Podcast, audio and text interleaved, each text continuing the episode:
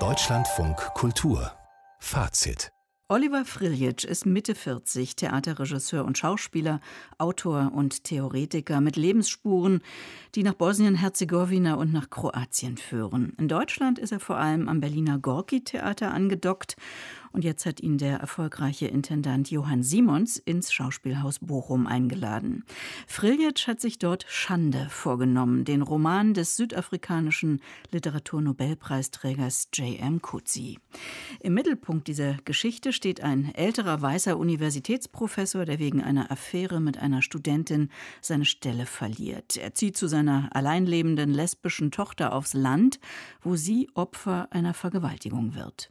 Und wie so oft bei Kutzi geht es um den Postkolonialismus, um Fragen der Gerechtigkeit und Würde. Sie sind nicht nur gekommen, um zu stehlen. Sie sind gekommen, um noch etwas anderes zu tun. Sie wissen, was ich meine. Und wenn Sie es nicht wissen, dann können Sie es sich doch bestimmt denken, Petrus. Ich bin Lucys Vater. Ich will, dass diese Männer gefasst, vor Gericht gestellt und verurteilt werden. Hab ich nicht recht? Hab ich nicht recht, wenn ich Gerechtigkeit will? Schande. J.M. Kutzi hat seinen Roman rund fünf Jahre nach dem offiziellen Ende der Apartheid geschrieben. Am Schauspielhaus Bochum trifft dieser Stoff jetzt auf ein Publikum, das gerade neue Identitätsdebatten erlebt. Der Theaterkritiker Christoph Orem kommt direkt aus der Premiere. Hallo, guten Abend. Guten Abend. Worauf konzentriert sich Oliver Friljic inhaltlich in dieser Kutzi-Adaption? Also es ist dann schon so, dass es natürlich hier um den Typus des alten weißen Mannes geht, wie auch in dem Roman, der dekonstruiert wird, dessen Machtverständnis und dessen Machtverhältnisse in Szenen aufgezeigt werden. Natürlich ist dabei dann die totale Entmachtung, die Vergewaltigung der Tochter und das auch noch durch äh, drei Schwarze, die sie da eben heimgesucht haben. Den Petrus, den wir eben gehört haben, das ist der Nachbar dieses äh, Grundstücks, auf dem er mit seiner Tochter lebt und der weiß ganz eindeutig etwas über die Vergewaltigung, eine weitere Entmachtung. Er sagt aber nichts. Er ist sozusagen, steht dafür, dass hier das schwarze Afrika die Macht sich zurückholt. Mhm. Sie haben gesagt, äh, Dekonstruktion eines alten weißen Mannes. Geht es dann darüber hinaus? Vor allen Dingen anscheinend äh, in den Probenarbeiten ging es sehr weit darüber hinaus, dass man sich wirklich da sehr äh, intensiv die Frage gestellt hat, können wir diesen Text so erzählen? Also es ist so, dass dieser Text all die Eigenheiten und die Rassismen, die diesem David Laurie innewohnen, auch einfach exponiert ausstellt.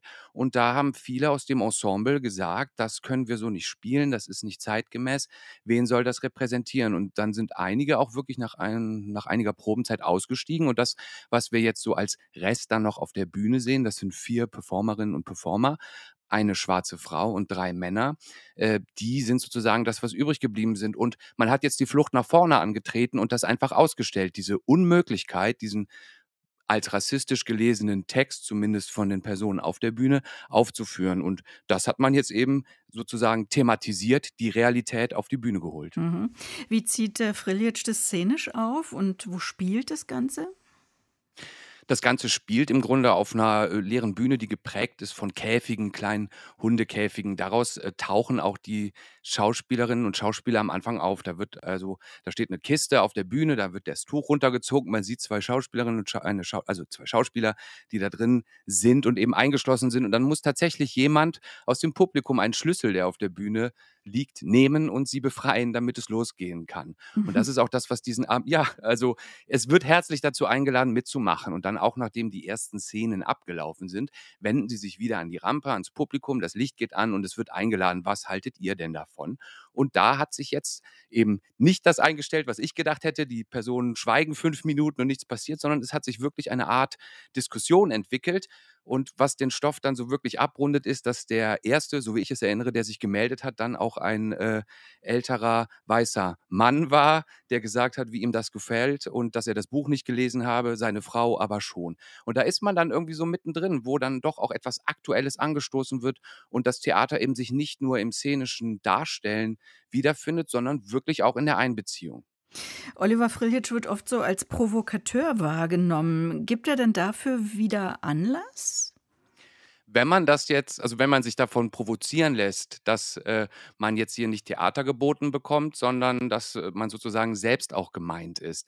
Und wenn man sich davon auch nicht provozieren lässt, dass man sagt, na gut, dieser Roman, der ist doch eigentlich nicht aufführbar, dann hat dieser Abend, wie ich finde, relativ wenig äh, Anlass gegeben, jetzt von einer Provokation wirklich zu sprechen. Es ist halt so, dass dieser, glaube ich, doch sehr schwere und sehr ähm, diskussionsbeladene Probenprozess auf der Bühne dann im Endeffekt schon auch dazu geführt hat, dass die Szenen, für die er durchaus gute Bilder gefunden hat, aber dass die Szenen dann doch ein wenig unfertig wirken. Und so ist das ein Scheitern. Ich kann mir auch gar nicht vorstellen, dass man so einen Roman mit diesen Fragestellungen, Rassismus, der uns durchdringt, Misogynie, Vergewaltigung, was macht das mit den Menschen, dass man so einen Abend wirklich gelungen zu Ende erzählen kann. Und so hat er das Scheitern hier zum Prinzip erhoben und das funktioniert ganz gut. Starke Bilder, sagen Sie eins, geben Sie uns vielleicht eins? Ja, da musste ich auch sehr lachen. Also tatsächlich stand da eine Reihe von diesen Hundekäfigen, dann fährt die Bühne hoch ganz langsam zu äh, sphärischen, pastoralen Klängen. Da kommt die zweite Reihe von Hundekäfigen, dann kommt die dritte Reihe. Man merkt schon, hier baut sich eine Mauer auf. Oben auf der Mauer drauf ist das Buch heilig angeleuchtet, auch in einem Käfig. Dann kommt die fünfte und die sechste. Ja, und dann steht da diese riesige, überlebensgroße Mauer. Und äh, ja, wir sind eben in dieser Mauer drin. Das ist eine Mauer, wenn man über dieses Thema spricht, an der kommt man nicht vorbei. Es mhm. ist Rassismus, es sind Käfige, wir kommen da nicht raus. Sie haben gesagt, nur vier SchauspielerInnen sind übrig geblieben jetzt. Was bringen mhm. die von sich ein? Wie lassen Sie sich darauf ein? Also Amina Eisner als einzige schwarze Frau auf der Bühne thematisiert auch, ähm, ich glaube jetzt, dass sie das auch so meint. Sie habe sich eine Absage auch gar nicht leisten können, weil sie das Geld braucht, aber eigentlich wolle sie das jetzt auch nicht so spielen.